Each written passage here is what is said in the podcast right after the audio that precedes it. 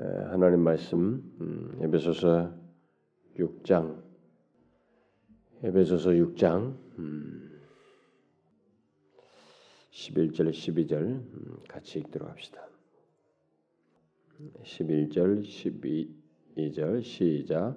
마귀의 괴계를 능히 대적하기 위하여 하나님의 전신갑주를 입으라 우리의 씨름은 혈과 육에 대한 것이 아니요 정사와 권세와 이 어둠의 세상 주관자들과 하늘에 있는 악의 영들에게 대함이라. 우리가 지금 계속 살피고 있는 것은 마귀의 괴계에 대해서입니다. 예, 마귀의 괴계가 얼마나 다양한지 그 구체적인 내용들을 우리의 실천적인 실제적인 우리의 경험 세계와 우리의 환경 속에 있는 이것들을 세부적으로 이렇게 다 아, 연관지어서 이 마귀의 괴계 다양함들을 살피고 있어요. 특별히 그 동안에 우리는 우리 밖에 있는 나 존재 밖에 있는 환경과 이런 것들을 살피다가 최근에 우리 자신의 존재를 존재 안에서 어, 이게 발휘하는 이 마귀의 괴계에 대해서 어, 살피고 있습니다. 마귀가 우리 아, 우리 존재 괴계를 발휘할 때 나라고 하는 각각 예수를 믿는 우리 각 사람에게 어떤 괴계를 발휘할 때 그 목적은 어디까지나 넘어뜨리는 것입니다. 부정적이고 파괴적이고 하나님으로부터 그래서 멀어지게 하고 하나님과의 관계 속에서 어떤 식으로든 우리가 경험하게 될 부정적인 경험을 야기시키기 위해서 음, 마귀는 끝없이 그리스도인들의 한 존재 안에서도 이 괴계를 발휘한다라는 사실을 지금 살피고 있는데 우리 한 존재의 우리 개개인을 향해서 나라고 한 존재 안에서 어떤 마귀가 역사하고 괴계를 발휘하려면 그도 우리와 접촉하는 접촉 창구가 있어야 되고 접촉의 채널이 있어야 됩니다. 역사를 하는 괴계를 발휘하는 어떤 채널, 통로, 경로가 있어야 된다는 것이죠. 그것이 어떤 경로이냐? 하나님께서 우리와 아, 교통하실 때 사용하는 그 경로를 똑같이 마귀도 사용한다는 것입니다. 이지와 감정과 의지라고 하는 이 채널을 똑같이 인격의 요소를 똑같이 활용해서 마귀도 들어온다는 것입니다. 마귀도 우리의 이지를 사용하고 감정을 사지, 사, 용하고 예, 이 의지를 경로로 해서 어, 자신의 괴계를 발휘한다는 것입니다. 그런데 단지 이, 이 부분을 사용하되 마귀는 목적 자체가 파괴적이기 때문에 거기에서 이렇게 치우치게 하거나 균형을 상실하게 하거나 뭔가 이, 이 인격의 요소들이 이게 혼란, 이게 위치를 변동시키는 이게 지배의 순서가 달라지게 하는 이런 방식을 통해서 어, 우리에게 혼란을 야기시키고 흔들고 신앙에서 요동치게 하는 이런 일들을 한다는 사실을 우리가 지금 살피고 있는데 그래서 그걸 총론적으로 얘기한 다음에 먼저 우리의 이지를 사용해서 마귀가 괴계를 발휘하는 것을 제가 지난 시간에 얘기했습니다. 마귀는 우리의 이지를 사용해서도 우리 이지라는 이 경로를 통해서도 괴계를 발휘해서 우리를 넘어뜨린다라는 것이죠. 그랬을 때 그러면 이 이지라는 것을 통해서 하나님도 우리가 하나님의 아름다우심과 우리에 대한 그 하나님의 은혜와 이 하나님의 풍성한 것들이 이 진리와 이런 것들을 통해서 깨달아지면서 그것이 말할 수 없는 감동으로 넘치고 막 이렇게 갑니다. 그런데 사단도 이 이지를 활용한다는 거죠. 하나님을 알되 죽은 지식으로 알아볼 수도 있게 하건다든가 더 이상 성장성이 없거나 또 알도 치우치게 왜곡되게 편중되게 뭐 이렇게 함으로써 또 아니면은 뭘 알아도 그것만이 절대적인 것처럼 그 이상 진도가 나가지 않도록 감정으로 이어지고 의지로 나가지 않도록 지성주의에 빠지게 함으로써 우리를 넘어뜨리게 하는 똑같은 경로를 사용하지만은 그것이 방향성과 그 열매와 이 모든 것에서 성령께서 역사하시는 것과 전혀 다른 방식을 취하면서 우리를 넘어뜨린다. 그렇게 함으로써 우리를 그래서 똑같이 예수를 믿는 성경을 접하면서도 마귀의 그 괴계로 인해서 지성주의에 빠지고 하나님의 이 모든 진리를 그냥 지적으로만 알고 거기서 멈추는 이런 사례가 마귀의 괴계에 의해서 우리들에게 자행된다는 것이죠. 그래서 하나님의 진리를 알아도 죽은 지식이 되도록 한다든가 하도록 유혹한다든가 이런 모든 것을 통해서 있게 된다는 것. 그래서 지성을 혼란케 하는 마귀의 괴계와 공격에 대해서 지난 시간에 살폈어요. 자, 이 시간은 두 번째예요. 이지니까 이제 우리의 감정, 응? 감정을 이렇게 혼란케 하는 마귀의 괴계와 공격을 이제 좀 더 구체적으로 아, 이 문제를 살펴보려고 합니다. 자, 지성과 감정은 엄격히 구분해서 말하기가 참 어려워요. 왜냐하면 이게 전 인격이라고 할 때 이것은 사실상 통합적으로 움직이는 것이거든요. 이게 유기적으로 관계 속에 있기 때문에 사실 그것을 구분해서 말한다는 것은 어렵지만 우리의 인격의 한 존재가 움직이는 데는 이런 세 요소가 분명히 이, 있기 때문에 활동상에서나 어떤 여러 가지 면에서 나 존재를 구성하는 데서 세 가지 구별된 요소가 있기 때문에 부득불하게 이 설명상으로 나누어서 어, 설명을 하는 것입니다. 그래서 이 감정, 예, 우리가 지금 두 번째 살펴본 이 감정을 혼란케 하는 이 마귀의 괴계에 대해서 살필 때 이 문제는 어쩌면 이 마귀의 괴계가 발휘되는 가장 그 큰 덩어리가 뭐 이지, 감정, 의지 다 똑같습니다만 이 요소에서 뭐큰 그뭐 차이를 둘 수는 없겠으나 그래도 효과가 더 큰 것 중에 하나가 어쩌면은 셋 중에서 이 감정이 아닐까 싶어요. 음? 사실 우리의 나라고 하는 존재의 감정이라는 것은 이 감정 자체는 굉장히 소중한 것입니다. 나를 구성하는 것이고 감정은 실제로 우리 그리스도인의 신앙에 있어서 없어서는 안 되는 아주 중요한 것입니다. 우리가 하나님을 향해서 뜨겁고 그 마음에 어떤 깊은 감동이 있고 막 기쁘고 즐겁고 막 이런 것들이 우리 신앙 세계 속에 있기 때문에 이것이 없이 예수를 믿는다는 것은 상상을 할 수가 없는 것입니다. 그래서 그 성경에 보면은 그런 묘사들이 많죠. 이게 깊은 감동이 돼요. 막 그 감격에 겨워했던 거. 그래서 바울도 기뻐하는가 말이죠. 내가 말하노니 기뻐해라. 이제 항상 기뻐하라도 말하기도 하고 내가 말하노니 기뻐하라. 이런 기뻐하는 문제. 어? 그 시편 같은 거 보면 하나님으로 인해 기뻐하는 거 말이죠. 어? 이런 기쁨이 있습니다. 뭐 외양간에 뭐 소가 없고 이런 거 해도 아, 기쁘다 말이죠. 어? 난 여호와를 인해 기쁘다. 이런 우리에게는 분명히 이런 감정의 요소가 신앙에 있어서 아주 중요한 부분을 차지합니다. 그것이 없이 신앙생활한다는 것은 불가능해요. 사실 복음의 진리를 깨닫고 아무것도 느끼지 못한다는 것, 하나님을 믿으면서 하나님에 대한 이해가 있으면서 아무것도 느끼지 못한다. 어떤 감동이 없다. 이것은 우리의 신앙에 서 불가능한 얘기입니다. 있을 수가 없는 얘기예요. 그래서 우리들의 신앙 경험 중에는 이 감정의 요소가 분명히 있습니다. 그런데 중요한 것은 마귀가 이 감정을 혼란케 하기 위해서 혼란케 함으로써 우리를 이 하나님과의 감 하나님과의 관계 속에서 좋은 감정 그것으로 더 우리가 촉진될 수 있고 의지도 촉진될 수 있고 뭔가 더 하나님과의 관계 속에서 풍성함을 누릴 수 있는 이 요소를 왜곡시키다 변질시키다 뭔가 파괴적으로 나가도록 치우치거나 이런 시를 이런 일을 그가 괴계를 발휘해서 한다는 사실입니다. 그 계속 유혹한다는 거죠. 그래서 결국은 감정이 우리에게 있어서 하나님과의 신앙 하나님에 대한 신앙생활에서 아주 중요한 요소인데도 불구하고 그렇게 마귀의 괴계에 의해서 감정이 어디로 가냐? 소위 감정주의가 되는 것입니다. 감정주의로 빠지도록 하는 일을 아, 마귀가 역사한다는 것이죠. 감정주의라는 것은 감정을 기준으로 해서 감정을 절대시한다는 것이죠. 감정을 너무 감정을 항상 우위에 둔다는 것입니다. 그것이 모든 것의 판단 기준자가 될 정도로 감정적인 감정에 사로잡히는 감정에 의해서 모든 것을 보고 그것에 의해서 평가하는 이런 식의 치우침이 마귀에 의해서 있게 된다는 것입니다. 사실 이것은 이제 뒤에 가서 좀 더 설명할 일이지만은 아주 흔한 일이에요. 사실 오늘날 우리들은 이 감정적인 감정주 여러분 인간 자체가 제가 지난 시간에도 얘기했다시피 인간의 타락 이후에 인간의 타락하고 나서 가장 먼저 딱 인간 한 존재에게 생겨난 현상이 뭐냐?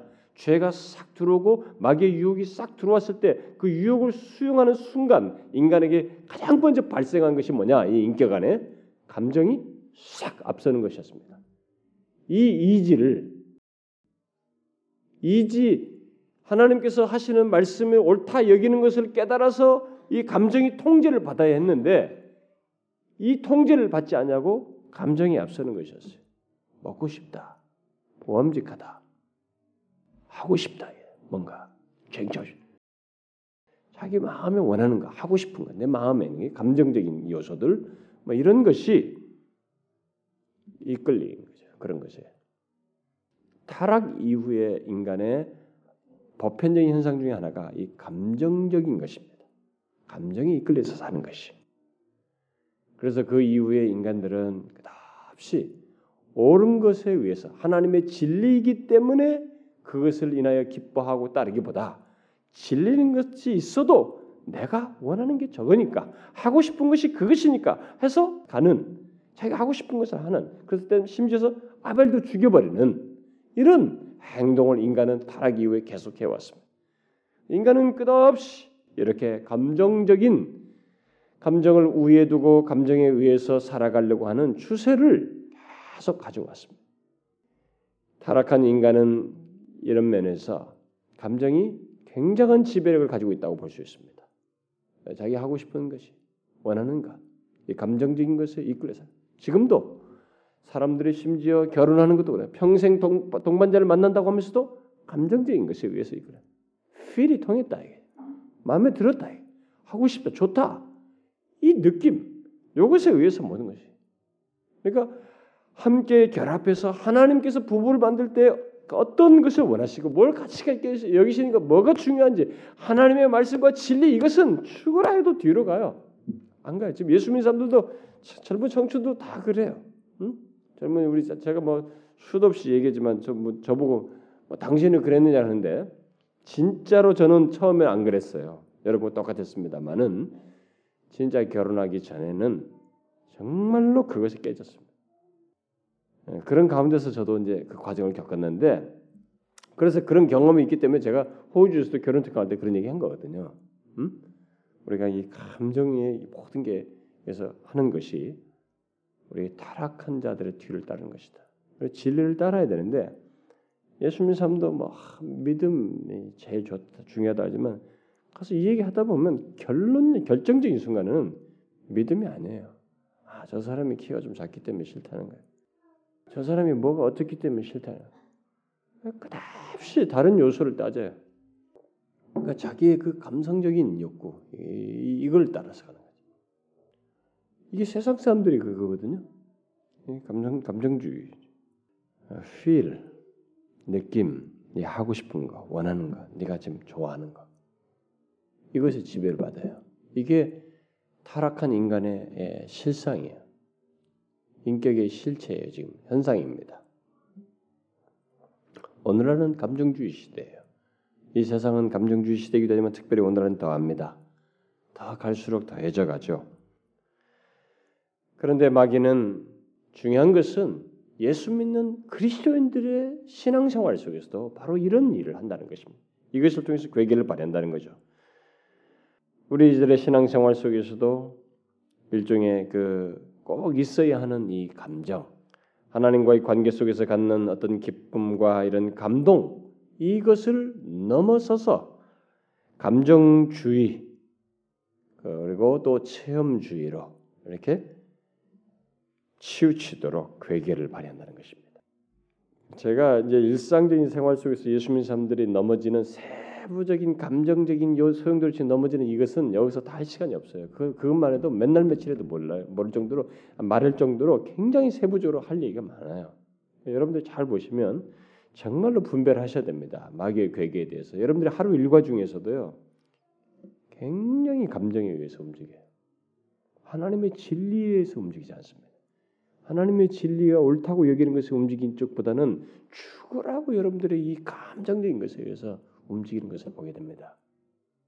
여기에 그렇게 하면서 죄로 미끄러지거나 나에게 상함이 야기되거나 나로 인해서 다른 사람의 상함이 야기되는 이런 모든 파괴적인 현상이 야기되는 이 과정에는 감정적으로 치우쳐서 그렇게 행해지는 이 모든 과정 속에는 반드시 마귀의 괴가 있어요. 우리는 그런 걸 너무 일상적인 생활 속에 하다 보니까 이런 걸 생각지 않, 아서 그렇죠. 마귀의 괴계란 마귀가 나의 이런 일상의 삶 속에까지 개입한다는 것을 생각지 않아서 그렇지. 그건 엄연한 실체예요. 성경이 말 혈과 육에 대한 것이 아니다. 우리의 싸움은 이렇게 말하는 것에서 분명히 밝히고 있다시피 있는 일이에요. 그게 우리는 그걸 다반사로 여기고 뭐 어제도 있고 오늘도 있고 그저께도 그러니까 막 그리고 또 내일도 있을 일이니까 이것은 우습게 여기지만은 분명한 사실이에요. 여러분들의 넘어짐과 죄 속에는 이 감정적으로 치우쳐서 하는 이 모든 것에는 마귀의 괴가 있습니다. 그것으로 인해서 우리에게 실패감을 주고 고통을 주는 것입니다. 죄를 야기시키고 이건 굉장히 많죠. 이런 것은 제가 뭐 여기서 다 못하겠어요. 그러니까 이것을 큰 덩어리 그냥 감정적인 이, 문제를 예, 하나의 조금 더 세부적으로 하지만 그래도 원리적인 차원에서만 얘기할 거 세부 사항들은 얘기 세부 사항 얘기하면 여러분들은 막 솔깃하고 재밌겠죠. 막 젊은 사람들은 막 야 둘이 가는데 뭐손 한번 잡고 싶다. 그다음에 아 이거 이거 갖고 되겠나? 이거 가지고 짝짝짝 진도 나가고 싶은 이거 마찬가지 그런 거 그것뿐이겠어요. 부부 사이에서든 뭐든지 이게 굉장한 일이에요, 여러분. 거기에는 죄로 내모는 거기에는 여러분 마귀의 괴계가 있어요. 제가 뭐 우리 결혼하지 않은 싱글들만 여기 모였다면은 제가 그 부분을 좀 적나라하게 한번 얘기하고 싶습니다. 여러분들의 감정에 이 그래서 마귀의 괴가 얼마나 강력하게 역사.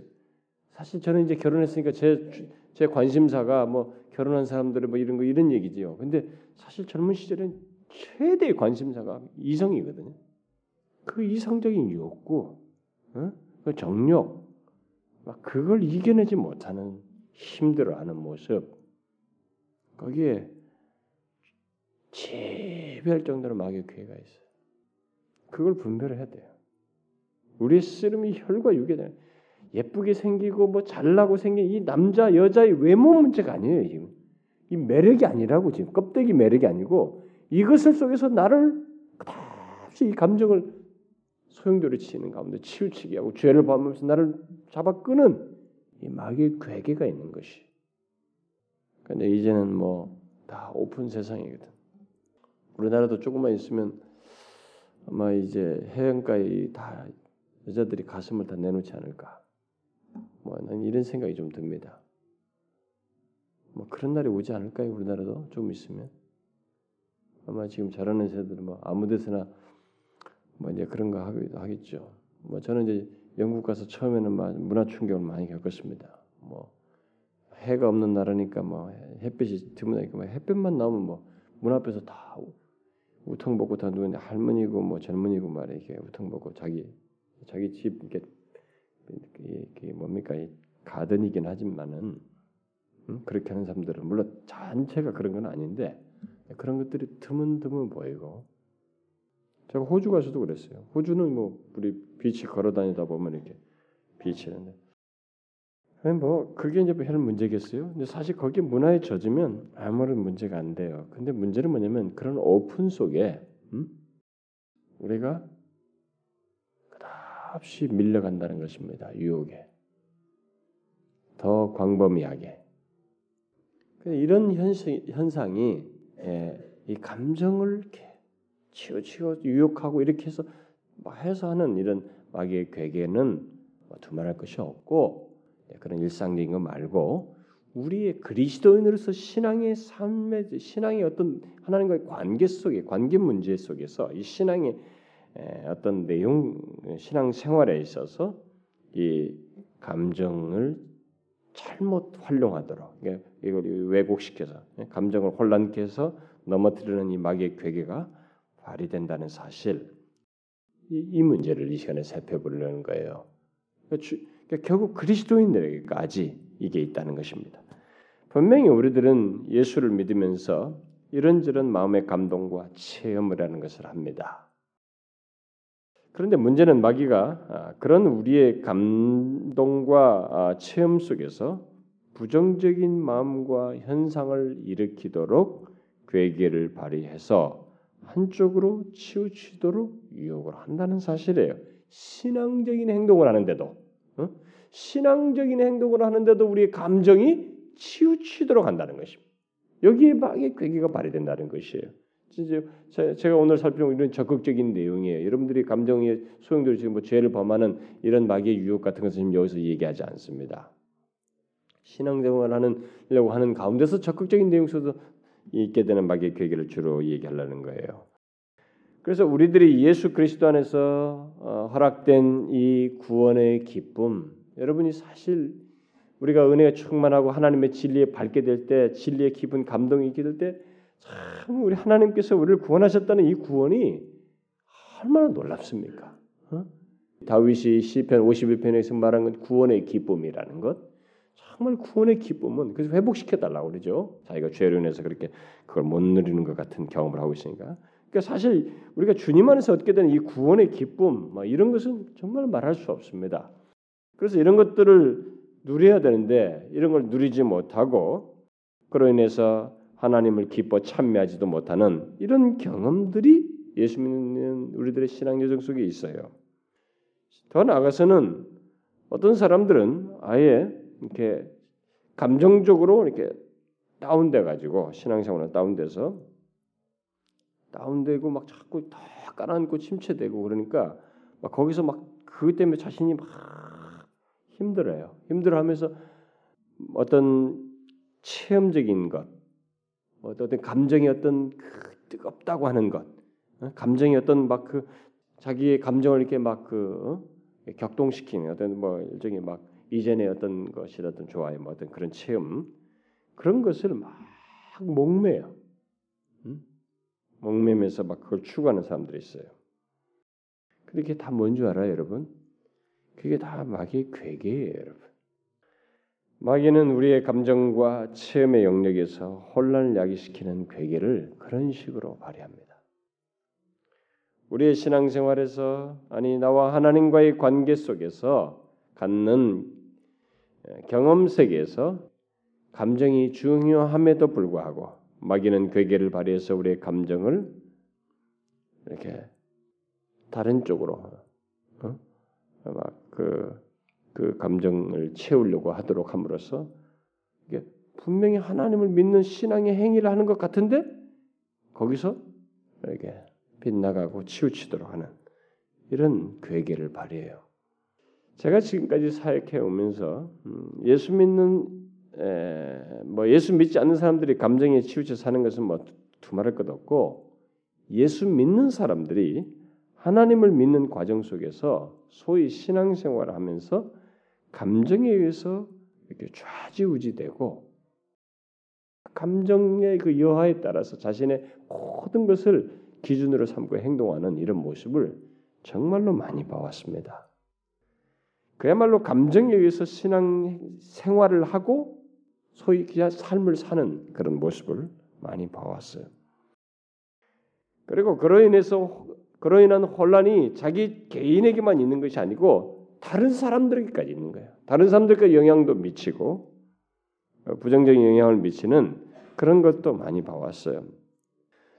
그리고 제가 이게 바르게 양육하는 데 있어서 그런 사람들이 참 의외로 어렵다는 것을 경험했습니다. 저는 이 감정적인 기복이 심한 사람들은 참 어려워요. 그 사람들은 어느 때는 굉장히 좋은 것 같습니다. 어느 때 팍 꺾여요. 그러니까 막 그 사람에 대한 기대와 신뢰가 다팍 떨어지고 막 들쑥나서 들쑥나서 하니까 이 도대체 어떻게 양육해야 될지 모를 정도로 너무 감정적인, 어? 너무 감성적인 그런 사람들의 그 모습을 봐요. 근데 그 사람들이요 마귀의 괴계에 아주 취약해요. 아주 취약합니다. 감정적으로 신앙생활 하는 사람들은 그들이 가지고 있는 아주 결정적인 잘못, 오류가 하나가 있는데 그건 뭐냐면 감정을 모든 신앙의 뭐 어디 어떤 영적인 것의 좋고 나쁨의 기준으로 삼으려고 한다는 거예요. 자기는 그렇게 그렇게 생각 안 해도 이렇게 제가 말을 할 때는 자기는 뭐 그렇다고 생각 안 해도 자기 자신이 그렇게 행동을 해요. 감정적으로 좋으면 은혜 받았다 이렇게 생각해. 그러니까 오늘 오늘도 예배 왔는데 뭔가 자기 감정적으로 좋았어요. 그러면 은혜 받았다 이렇게 생각을 해요. 그게 일면이 있어요. 하나님의 말씀이 우리에게 마음에 감동을 주기 때문에 기쁨과 어떤 그것이 은혜에 사로잡힌 때 있게 되는 그 놀라운 감정의 뭐 소위 뭐 뜨겁다 묘사라든 뭐라든 간에 참 그 감격스러운 것이 있어요. 그게 있는데 그게 문제가 아니고 그런 차원이 아니고 예, 은혜 경험의 기준 모든 예배와 어떤 신앙생활 이런 기준이 항상 감정이에요. 뿌리가 없어. 진리라는 것에 의해서 오는 게 아니라 뿌리가 없이 항상 자기가 추구하고 느끼고 좋다고 여기는 그 감정, 여부, 그걸 가지고 자꾸 판단해요. 그래서 은혜 경험의 기준도 감정적인 것이 되고 자기가 와서 어떤 예배나 어떤 모임이나 집회나 예, 거기서도 아, 자기가 참 유의를 얻었거나 뭐 거기에 어떤 성공 여부 같은 것도 뭐 이게 집단적으로는 그런 것도 감정적인 차원에서 어 그걸 기준으로 해서 말하는 그런 사람들 그런 사람들이 참 의외로 많습니다. 제가 그 동안에 우리 교회 안에서도 이게 말씀을 뭐 가끔이라도 옛날부터 옛날부터 보면 우리 교회 있을 때 말씀을 찾아서 우리 교회에 온 사람들 중에서 제가 본 한 가지 사실은 뭐냐면 그 사람들이 아주 재미난 여러분들은 막 그런 걸 모를 거예요. 저는 저만 파악하는 것일지도 몰라요. 자기가 오늘 타고 왔습니다. 말씀을 찾아서 왔던 뭐 어떤 이유로든 우리 교회 타고 왔어요. 소개를 받아서 왔던 좋습니다. 왔어요. 왔는데 감정적으로 좋았어요. 그러면 하나님께서 자기를 여기 보내셨다. 오늘 감정적으로 안 좋았어요. 그냥 오늘은 내 고집으로 여기 왔다. 아, 그냥 오늘 막 갈 때마다 괜히 내가 사실 오늘 다른 데 가라고 하는 것이 맞았는데 괜히 내가 여기 온 것이다. 하나님의 뜻 여부로 생각해. 여러분 중에도 그런 사람 있는 거 알고 있어요, 제가. 여러분들 중에도 아, 오늘 왔는데 오늘 이렇게 뭔가 감정이 좋았다 이게. 하나님이 이걸 하게 하려고 여기 오게 하셨다. 그게 일면 맞을 수도 있고 일면 틀릴 수도 있어요, 여러분. 맞다는 것은 하나님의 진리가 그에게 견고해서 그것으로 인해서 마음에 감동 있고 여길 밖을 나갔을 때 그 말씀대로 행할 의지가 견고히 생기면 맞아요. 그런데 여기서 모든 판단을 자기가 이전에도 항상 해오던 듯이 아 여기 좋고 나쁘 감정적으로 좋고 나쁨에 따라서 판단하고 많은 것 이런 것이면 그 사람은 감정주의에 사로잡혀 마귀의 괴계에 놀아나는 것이 그런 사람들이 얼마나 많은지 몰라요. 이런 거 있잖아요. 어느 날 자기가 수요예배 왔어요. 우리 교인들 중에도 믿는 일이에요. 수요예배 왔다가 그날 뭔가 이게 감정적으로 좋았어요. 그러면 그 다음 주 수요일 날 또 오게 됩니다. 오고 싶은 마음이 있어요. 근데 오늘 뭔가 이게 안 좋았어 내가 마음에. 그러면 다음 주 수요일 날안 오고 싶은 거예요. 그래서 안 와요 실제로. 너무 웃기는 거예요. 마귀의 괴기에 놀아나는 것이. 그다없이 그 사람은 그 감정적인 그것이 그다없이 자기 신앙생활의 기준이 되도록 하는 거예요. 또 주일 아침에 일어나서 아 오늘 막 기분이 좋아요. 오늘은 상당히 뭐 컨디션이 좋아. 그 날씨도 맑아.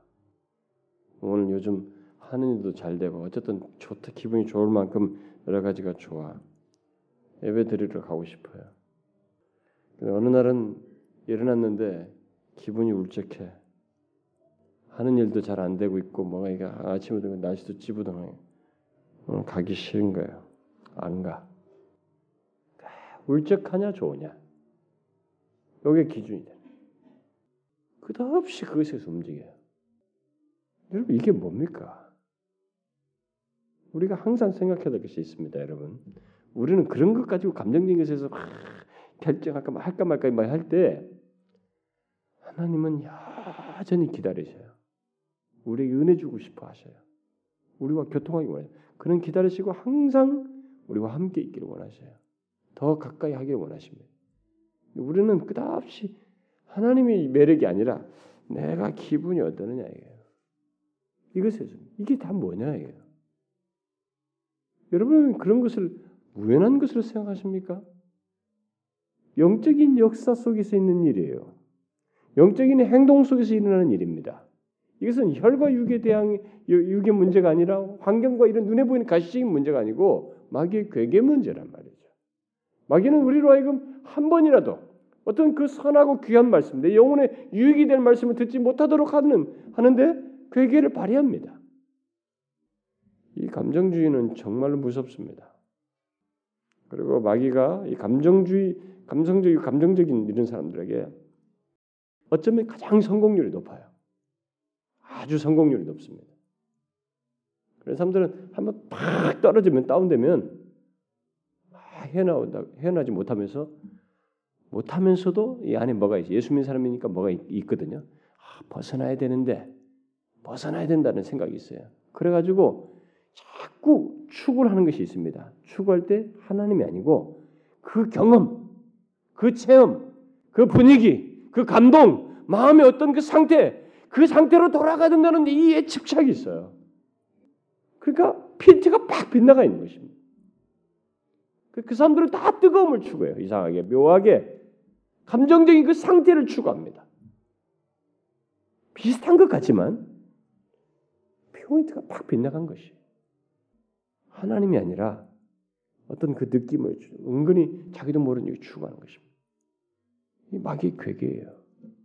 마귀는 정말로 간계합니다. 그런 면에서 우리 영적인 역사에 있어서만큼은 이 혈과 육에 대항하는 것이 아니라고 하는 이 내용이 정말로 사실이에요. 마귀의 괴계, 이 괴계라는 단어가 제가 첫 시간에 얘기했다시피 그냥 농담하지 에이, 걸릴랑 말랑 낚싯돌 놓고 놔두고 기다리는 게 아니고 어떻게 하면 잡을까? 우는 사자와 같이 전략을 짜고 계획을 짜고 모든 방법을 저 사람에게 적절한 것을 짜내는 방법 속에서 나오는 것이기 때문에 우리가 그런 것에 대해서 마귀는 아주 치밀하게 거기서 비슷하거든요. 근데 나중에 결과가 보면은 피곤하기만 한 거예요. 결과가 하나님의 말씀을 뭐 하나님을 예배하고 그의 말씀을 듣는 것은 때를 가리지 않고 우리에게 주어진 대로 있는 것이 해야 되고 하나님의 그 기다리심 때문에 하나님 때문에 그것이 있어야 되는 것인데 자기 감정이 기준이 돼서 움직이는 이 행동을 함으로써 결국 마귀의 괴계에 넘어가는 것이 사람들의 그런 기호와 성향 때문에 예배 때 소위 우리가 뭐 이 찬양 뭐 이런 거 있잖아요. 음, 성배와 찬양 팀들 뭐 그런 거 있죠. 그 사람들이 자꾸 감정적으로 북돋아요. 음, 감정적으로 북돋. 요즘 최근 들어서 한국에 이 경배와 찬양에 대한 이 반발 움직임이 있어요. 예배 분위기가 거의 언터테인먼트로 이렇게 공연장으로 바뀌었다. 원래 예배는 하나님의 말씀에 의해서 사람들이 표시가 나지 않는 것 같으면지만 하나님 말씀이 자꾸 누적되면서 자기도 모르게 변화되는 것이 하나님께서 보통 하시는 일인데 그것을 가시적으로 하는 이 분위기가 이제는 사람들이 하다 보니까 신물이 난 거예요. 그런 것에 대한 자성의 목소리가 요즘 많아지고 있어요. 기독교 계통의 신문들도 보면. 근데 그 사람 그 이런 것들은 자꾸 감정을 북돋아요. 사람들의 기호와 성향이 잘 맞추는 것입니다. 그러나 우리가 잊지 말아야 됩니다. 우리의 신앙 행위를 감정적으로 치우치게 하는 데는 거기에는 마귀가 있어요. 그의 괴계가 발휘되고 있는 것입니다. 그런데 마귀의 괴계는 이렇게 해놓고 감정주의적으로 감정에 이게 왜곡으로 치우치게 해놓고 이 감정에 반대 잘못된 방향으로 치우치게 해놓고 또 다른 측면으로도 마귀는 왜곡시켜요. 그러니까 이렇게 막 감정적으로 막 격양되고 잘못되게 치우치게 해놓고 마귀는 오히려 또 감정을 싹 무시하는 그러니까 이 감정의 가치를 아예 무시해 버리는 쪽으로도 역사를 합니다.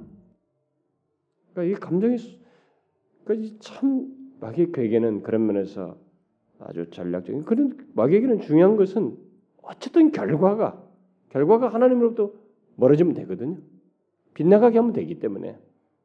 그래서 이렇게 교회 역사를 보게 되면 막 사람들이 감정적으로 막 뜨거워진다든가 뭐 격양되고 막 그런 것이 감정주의적인 그런 현상들이 막 있어요. 그런 신앙 태도가 이렇게 많아지고 이게 막 일어나는 그런 현상들이 있을 때 반동으로 그것에 대한 반동 현상이 교회 역사 속에 꼭 있어 왔습니다. 지금도 이제 그런 것이 또 다시 시정되고 있는 게 우리나라 안에서도 그게 이제 교역사 중에 아주 두드러진 한 케이스를 얘기하자면 산데만이라는 사람이 있었습니다. 이 산데만이라는 사람이 감정을 완전히 무시하는 일을 했어요. 그러니까 그때 자기가 있을 때 그 당시 사람들 사이에는 막 감정적으로 격양되고 막 그런 것이 있었거든요. 그러니까 그것에 대해서 반발로 그는 느끼는 것은 중요하지 않고 오직 예수 그리스도를 믿는다고 시인하는 것만 중요하다. 시인하면 된다. 그것이 있으면 다 되는 것이다. 굳이 그렇게 감정도 느끼고 막 이렇게 그런 할 필요가 없다. 그러지 않아도 된다. 그래서 그의 그런 가르침을 따르는 사람들이 막 있게 됐습니다. 그래서 그 따르는 사람들을 우리가 산데마니즘 이렇게 말합니다. 산데마니즘 이렇게. 그게 그 마귀의 괴기가 이런 면에서 탁월하다는 것이요, 놀랍다는 것입니다. 우리의 신앙생활에서 감정의 소중함을 한편으로는 감정주의로 치우치도록 괴기를 발휘하는가 하면 또 다른 한편으로는 감정을 무시하는 쪽으로 치우치도록 괴기를 발휘한다는 것입니다. 이런 것은 모두 정상적인 그리스도인의 신앙과 삶이 아니죠. 그리스도인의 신앙은 다시 말하지만 전인격적이어야 됩니다. 이성과 감정과 의지가 모두 함께 합쳐져서 나타나는 것이어야 돼. 다시 말해서 진리에 대한 깨달음은 기쁨과 감격, 소위 감정이 함께 있어야 하고 그 감정은 실천으로 나아가야 된다는 거예요. 만일 산대만 사람들이 산대마니즘이 말하는 것처럼 나는 예수 그리스도께서 나를 위해서 십자가에 죽으신 것을 믿는다. 이렇게 시인하고 인정하는 것만 말만 하고 그러나 느낌 같은 거 좋다. 감동 같은 거, 감격 같은 것이 없다면 그것은 성경으로 볼 성경적으로 보면 믿는 것이 아닙니다. 자신은 그것을 믿는다고 논리를 만들어서 주장할지 모르지만 성경이 말하는 믿는 것은 그것이 아니에요. 그래서 사도 요한이 요한일서를 쓰면서 그랬잖아요. 내가 이것을 쓰는 쓰면 이 진리를 써서 너희에게 전달하는 거죠. 그러니까 진리는 우리의 기쁨이 충만케 하려 함이라. 내가 이것을 쓰는 것은 이 진리는 우리를 우리의 기쁨이 충만케 하려 합니다. 하나님의 말씀은 이 기쁨의 충만함으로 이어지는 것이 이어져야 돼요. 어떤 이런 감동과 감격의 요소를 가지고 있는 것입니다. 그러면서 뒤에 그 말씀을 따라서 이게 사랑하라는 걸 따라 사랑을 실천해야 된다. 실천하지 않으면 그건 거짓말하는 것이다. 이렇게 말하죠. 어. 그렇게 우리의 신앙은 전인격적이에요. 그렇지 않은 사람은 마귀의 괴계에 놀아나는 것입니다. 하나님의 말씀 진리는 감동을 불러일으킵니다. 기쁨을 불러일으켜요. 그래서 바울이 사도행전 20장에서 그 세베소 사람들이죠. 어, 그들에게 말씀을 전할 때 그들이 그 말을 들을 때 권면을 할 때 그들이 눈물을 흘리잖아요. 그런 요소가 있는 것이에요. 여러분 우리 찬송 작가들을 다 보면 이들이 다 뭡니까? 이 작사자들이 다 감동이 있어서 이게. 뭐가 이 주께서 나를 십자가를 지든 뭐 아이작 와치든 뭐 누구든지 간에 자기들이 십자가를 지시고 이런 것을 생각할 때 그게 감동이 됐어요. 그러니까 그, 그래서 쓴 거 아닙니까? 감동의 요소가 있단 말이에요. 하나님의 말씀, 하나님의 진리에 감동되고 좋아하고 압도되는 이런 것이 있지요. 이게 정상인 것입니다. 그래서 만일 우리가 하나님의 말씀을 들으면서 진리가 나에게 감동이 되지 않는다, 그 감, 하나님의 진리를 좋아하지 않는다, 또 진리에 압도되는 것 이런 것들을 전혀 모른다. 그것은 어떤 연유로든 그 사람은 마귀의 괴기에 노출되어 있는 사람이에요. 마귀의 괴계가 발휘되어서 성공하고 있는 사람입니다. 여러분과 제가 조심할 것이 있습니다. 우리가 예수를 오래 믿으면서 예배도 많이 참여하고 성경도 맨날 듣고 뭐 설교도 많이 듣고 말씀도 듣고 여러분 이렇게 하면서도 이렇게 확실히 참여해서 예배당 들어도 여러분과 제 사이에 마귀의 괴계가 성공하는 케이스가 분명히 많이 있어요. 어떤 식으로요? 감동이 없는 것입니다. 말씀을 듣는데 감동이 없는 거예요. 어떤 연유로든 그 말씀이 어떤 그, 그 감동이 없다 보면 나중에 좋아하지 않는 것이 듣고 싶지 않습니다. 그래서 오고 싶지 않은 거예요.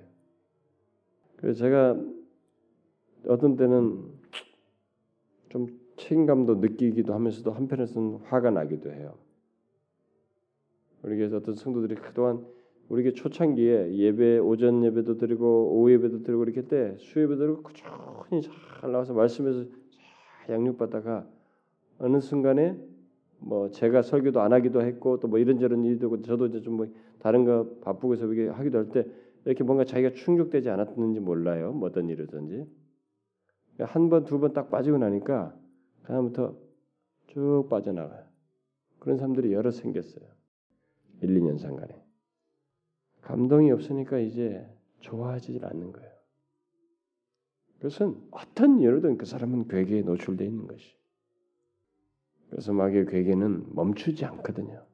우리는 아, 나중에 하지. 우리는 자꾸 괜찮다고 생각해. 나는 언제든 맘만 먹으면 한다고 했으면서도 사실 자신의 진심은 못 하고 있어요. 안 움직여져요. 일상에 돌아가셔도 하나님 말씀이 그렇게 소중하지가 않아. 세월이 지나고 예수 믿는 세월이 10년, 20년 막 지나가는데도 이 말씀에 대해서 달콤함도 모르는 거예요.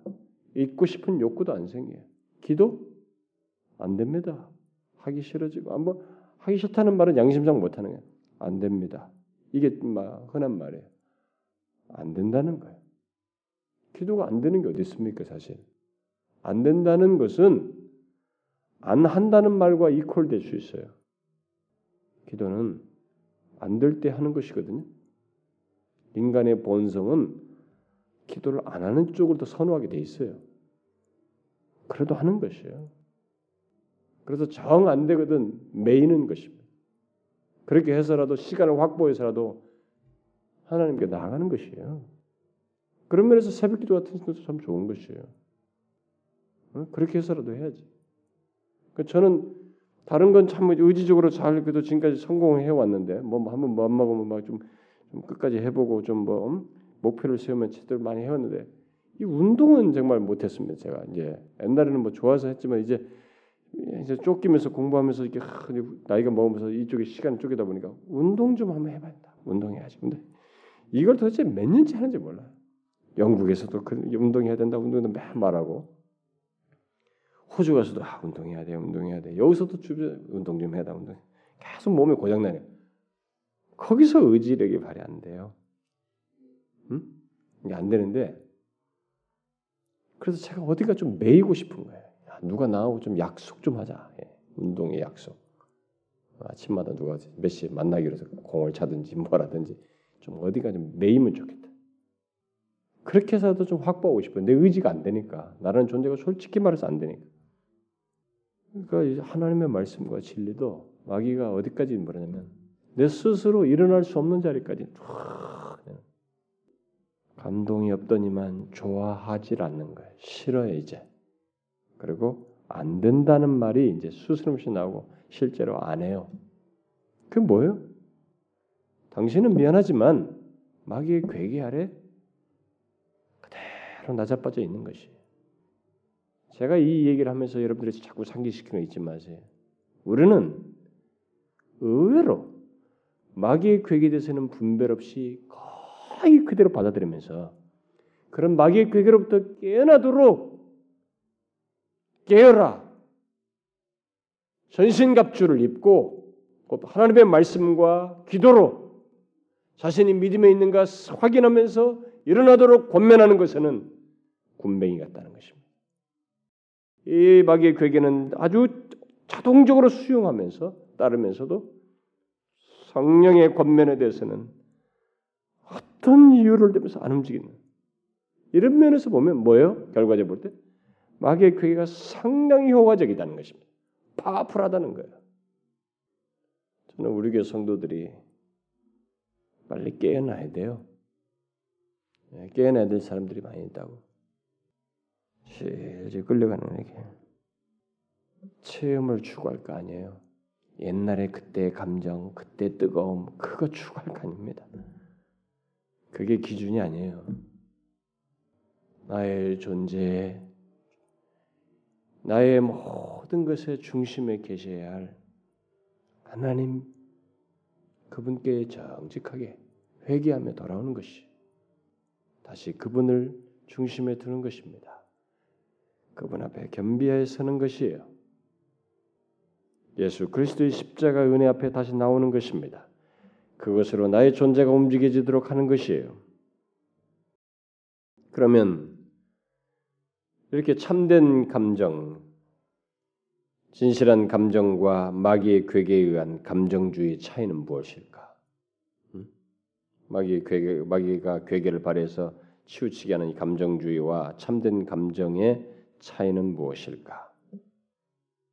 어, 조나단 네즈워드의 신앙과 정서에 보면 이런 것을 대해서 참조할 내용이 많이 서서 상당히 상세하게 서술되어 있습니다. 네, 그것을 다 좀 인용도 하고 싶을 정도로 참 좋은 내용들이 많은데 이 차이에 대해서 몇 가지 그 로이존스 목사가 좀 요약한 것을 제가 인용하고 싶습니다. 어, 에드워즈 대신에 음. 먼저 감정주의 곧 그릇된 감정을 감정은 성격이 어, 조작되는 성질이 있다라고 로이존스 목사가 말합니다. 그릇된 감정에 의한 감정주의는 조작되는 성질이 있다는 것입니다. 그러니까 차이를 잘 보시면 이 조작 감정주의는 뭔가 자신이 원하면서도 조작하거나 어? 다른 타에 의해서든 어쨌든 조작되는 성질이 있다는 것이. 예, 마귀의 괴계를 거기서 우리가 분별해야 돼. 마귀는 이런 식으로 감정을 우리를 감정주의로 빠지게 내. 하나님과의 우리 관계의 감정을 좋은 요소를 이렇게 조작하는 성질, 조작함으로써 우리를 치우치게 한다. 잘못된 감정은 잘 보시면 조작되고 있어요. 또 진리에 의한 확신이 항상 부족해요. 감정에 의한 그릇된 감정에 의한 감정주의는 진리에 의한 확신이 진리에 대한 확신이 확실히 부족합니다. 그래서 감정에만 자꾸 빠져 있고 진리를 무시해요. 제가 참 어려운 것이 그거예요. 감정적인 사람들은 진리를 말하면 이것을 너무 우습게 알아요. 뻔한 얘기를 한다고 자꾸 생각해. 그 자기는 여전히 지배를 그 감정적인 이것이 해결되는 차원에서만 진리를 수용하려고 하는 견고한 성을 가지고 있어요. 그래서 제가 안 먹혀요. 참 제가 먹혀하면서 가장 어쩌면 실패한 사례들이 대부분 감정적인 사람들이었어요. 안 먹힌 사람들. 그 사람들은 진리에 대한 확신이 확실히 부족합니다. 부족해요. 감정에만 빠져 있어요. 진리를 무시합니다. 그 뻔하다고 생각해. 우리의 모든 감정은 진리에 의해서 검증되고 진리에서 지지되지 않는 감정은 다 미안하지만 아무리 자기가 볼 때 좋아 보여도 거기는 마귀의 괴기가 있어요. 속임이 있습니다.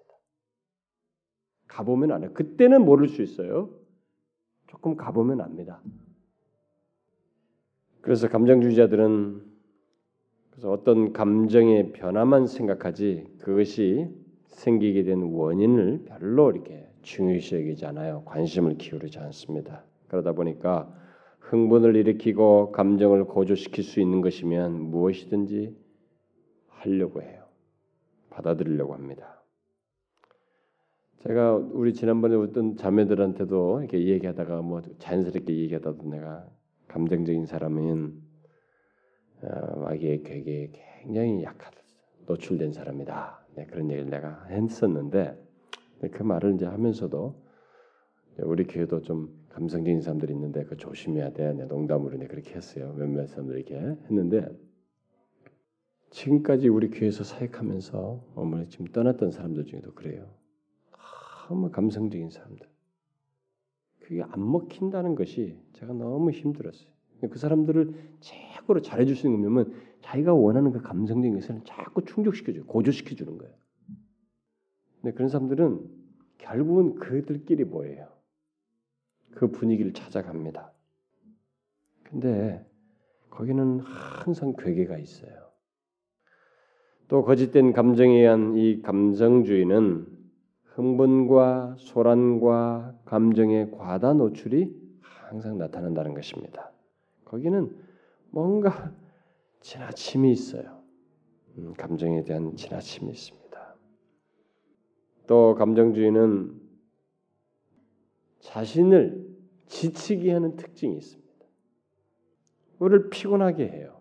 자신은 그것이 충족한다고 그것이 자기를 충족시킨다고 자꾸 추구하지만은 사실 그것이 오히려 자기를 피곤하게 해요.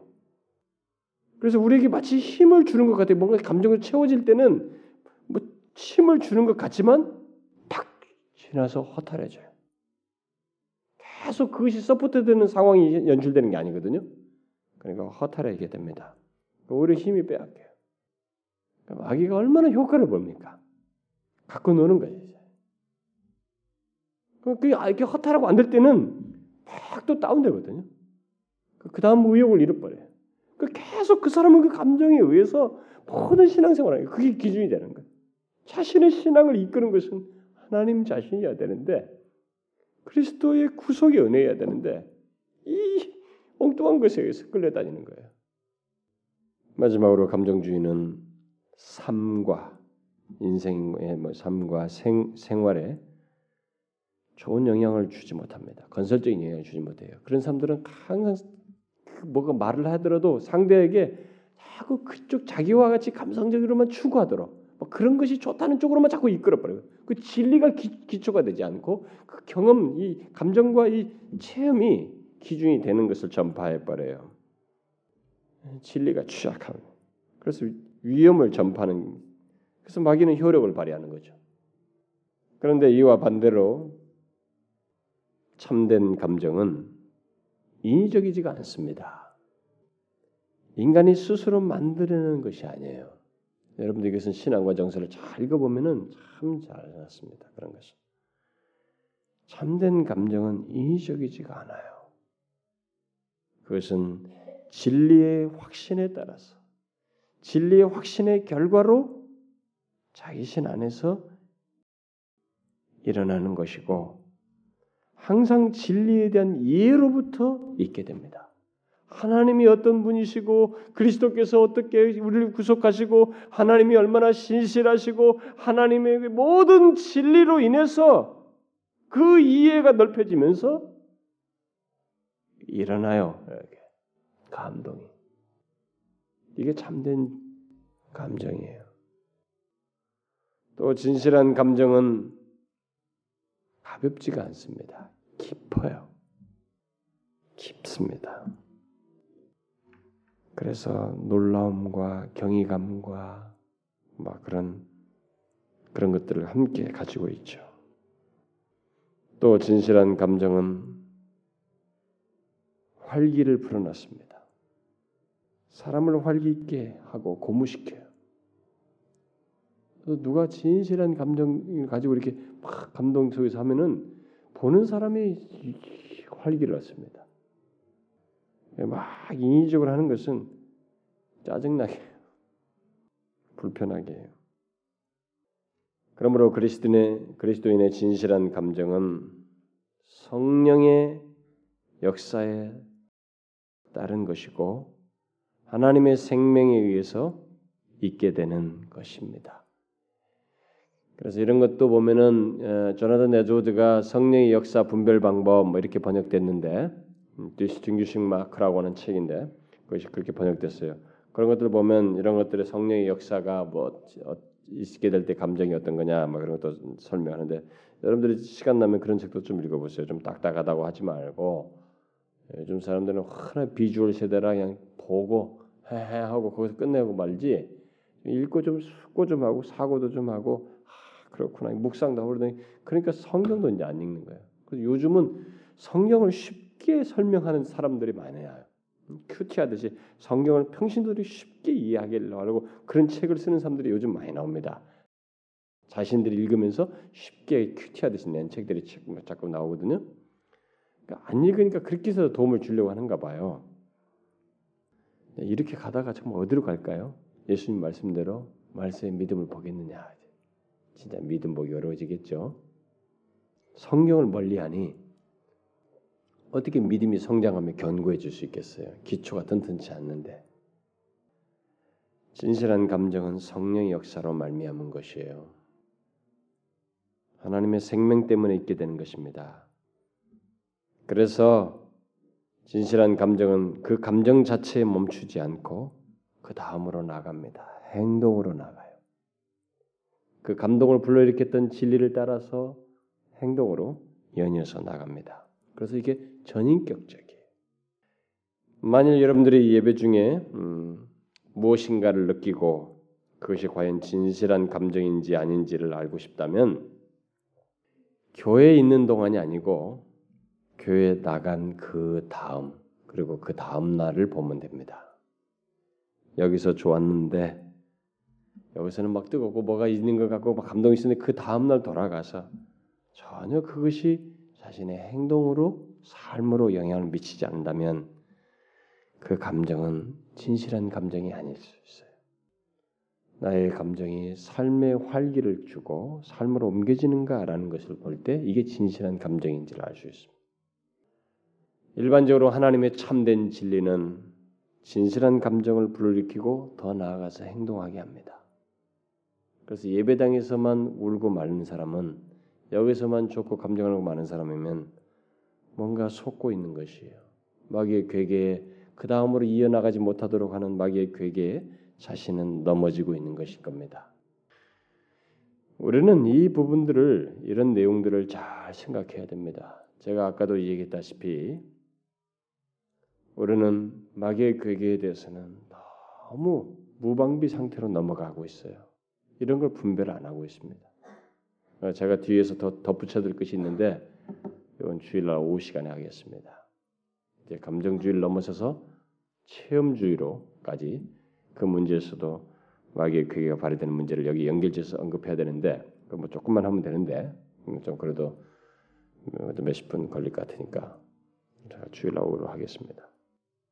결론을 맺으면 여러분과 제가 마귀의 괴계를 정말로 이렇게 나의 감정을 치우치게 하고 혼돈케 하는 이 문제가 상당히 체계적으로 아주 교묘하게 간계하게 구체적으로 우리 삶 속에 있다는 것을 아시고 그걸 분별하셔야 됩니다. 우리의 싸움이 혈과 육이 아니고 야, 이렇게 나를 하는구나 라는 것을 알고 분별하여 대적해야 됩니다. 마귀의 괴계는 분별이 거의 결정타예요, 사실은. 분별이 되면 이 분별은 벌써 말씀에서 주로 되고 하나님에 의해서 되고 하나님과의 관계 속에서 신앙적인 신앙적인 바른 모습 속에서 되는 것이기 때문에 마귀의 괴계를 분별하면 사실은 결정적인 것이 일단 우리에게 있게 되는 것입니다. 분별해서 더 이상 그걸 따르지 않아야 됩니다. 여러분, 저는 이 감정적인 문제를 참 몇 시간이라도 하고 싶을 정도예요. 왜냐하면 우리 교회 여러분들 중에도 우리도 저를 비롯해서 우리들이 너무 감정이 취약합니다. 하나님을 믿어서 너무 감정적이에요. 다 다른 교회를 내가 좀 이렇게 더 구체적으로 그동안 이런 차원에서 생각을 안 해봐서 그런 모르겠습니다만은 여기는 좀 같이 몇 년을 같이 보내면서 면밀하게 보아서 그런지 모르겠어요. 제가 호주는 또 짧아서 그랬나요? 제가 부목사를 할 때도 좀 짧았나요? 여기는 좀 상대적으로 길었나요? 제가 파악한 거로는 너무 감정적인 청년들부터 장년들까지 마찬가지. 여러분 우리가 그러는 사이에 뭐 어, 어떻게 되고 있어? 우리가 당하고 있다는 걸 알아야 됩니다. 마귀의 괴계에 당하고 있는 것이. 하나님은 여전하십니다. 그분 믿고 감정에 동요해서 들쑥날쑥하지 말고 우리도 그분 앞에 서야죠. 그분을 좀 끝까지 믿고 따라야 된다는 거예요. 감정이 기준이 되는 것이 아니라 하나님이 나를 움직이는 기준이 되어야 된다 이 말입니다. 제발 그러기를 원해요. 신앙의 횟수가 더하면 더해갈수록 바울이 뒤로 가면 뒤로 갈수록 자신을 더 이끌었던 것은 내가 그리스도를 본받아 그리스도라는 짓이 가장 고상하기 때문이야. 그분이 더 자기를 매력 있게 했고 요동치지 않게 했던 그 요소였던 것처럼 우리도 그 요소를 가지고 알지. 이거 뭐 오늘 기분이 어떠냐 저떠냐에 따라서 이러고 저러고 아니에요, 여러분. 제가 그래서 언젠가 주일날 오전에 말했잖아요. 여러분의 감정을 믿지 말라고. 감정은 믿으면 안 됩니다. 감정은 믿을 게 못 돼요. 여러분의 의지와 상관없이 감정은 격동할 수도 있습니다. 아침에 일어났는데 일어났는데 찜찜해요. 무겁습니다. 어떤 사람이 저한테 그랬어요. 저는 자기는 아침 안 되면 너무 답답하고 찝찝하다는 아니 뭐 왜 살아야 되나 뭐 이렇게 그 생각이 계속 떠오른대. 오늘도 직장 가기 싫고 자기 감정은 믿으면 안 돼요.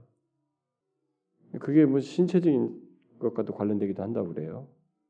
그런 그런 것도 있기 때문에 뭐 혈압이 낮은 사람들에게는 또 그런 요소도 묵직하고 그런 것이 있다고도 합니다만은 그걸 믿으면 안 돼요. 우리가 믿어야 될 것은 하나님의 여전하심이에요. 우리가 아침에 일어날 때도 하나님은 우리와 함께 하고 싶어 하시고 또 함께 계시면서도 더 가까이 하기를 원하십니다. 그분은 여전히 우리와의 관계 속에 계셔요. 변덕을 죽수듯이 하는 사람들은 우리들입니다. 아, 정말 얼마나 변덕쟁이들이에요, 우리들이. 저는 그걸 생각하면 하나님 앞에서 가끔 이렇게 눈시울이 뜨거워집니다. 저희 변덕스러움 때문에. 하나님 앞에 그분의 여전하심을 좀 믿고 감정에 의해서 마귀가 갖고 노는 것에 휩쓸리지 말고 우리는 그분에 의해서 움직이자는 거예요. 기도합시다. 하나님 아버지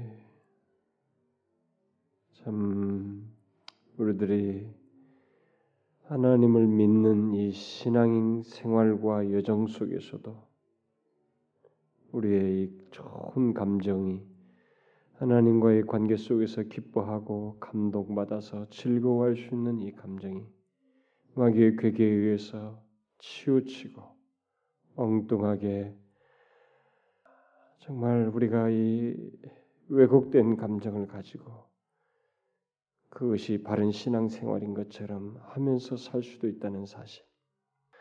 그런 마귀의 괴계가 있어도 분별치 못하고 그냥 그 감정에 이끌려서 감정을 기준으로 해서 신앙생활을 할 수도 있다는 사실을 생각하게 될 때 너무 끔찍합니다. 그런데 그런 생활들이 지난 날에 적지 않았습니다. 오 주여 우리의 무지함을 용서하시옵소서. 우리를 불쌍히 여겨 주시옵소서.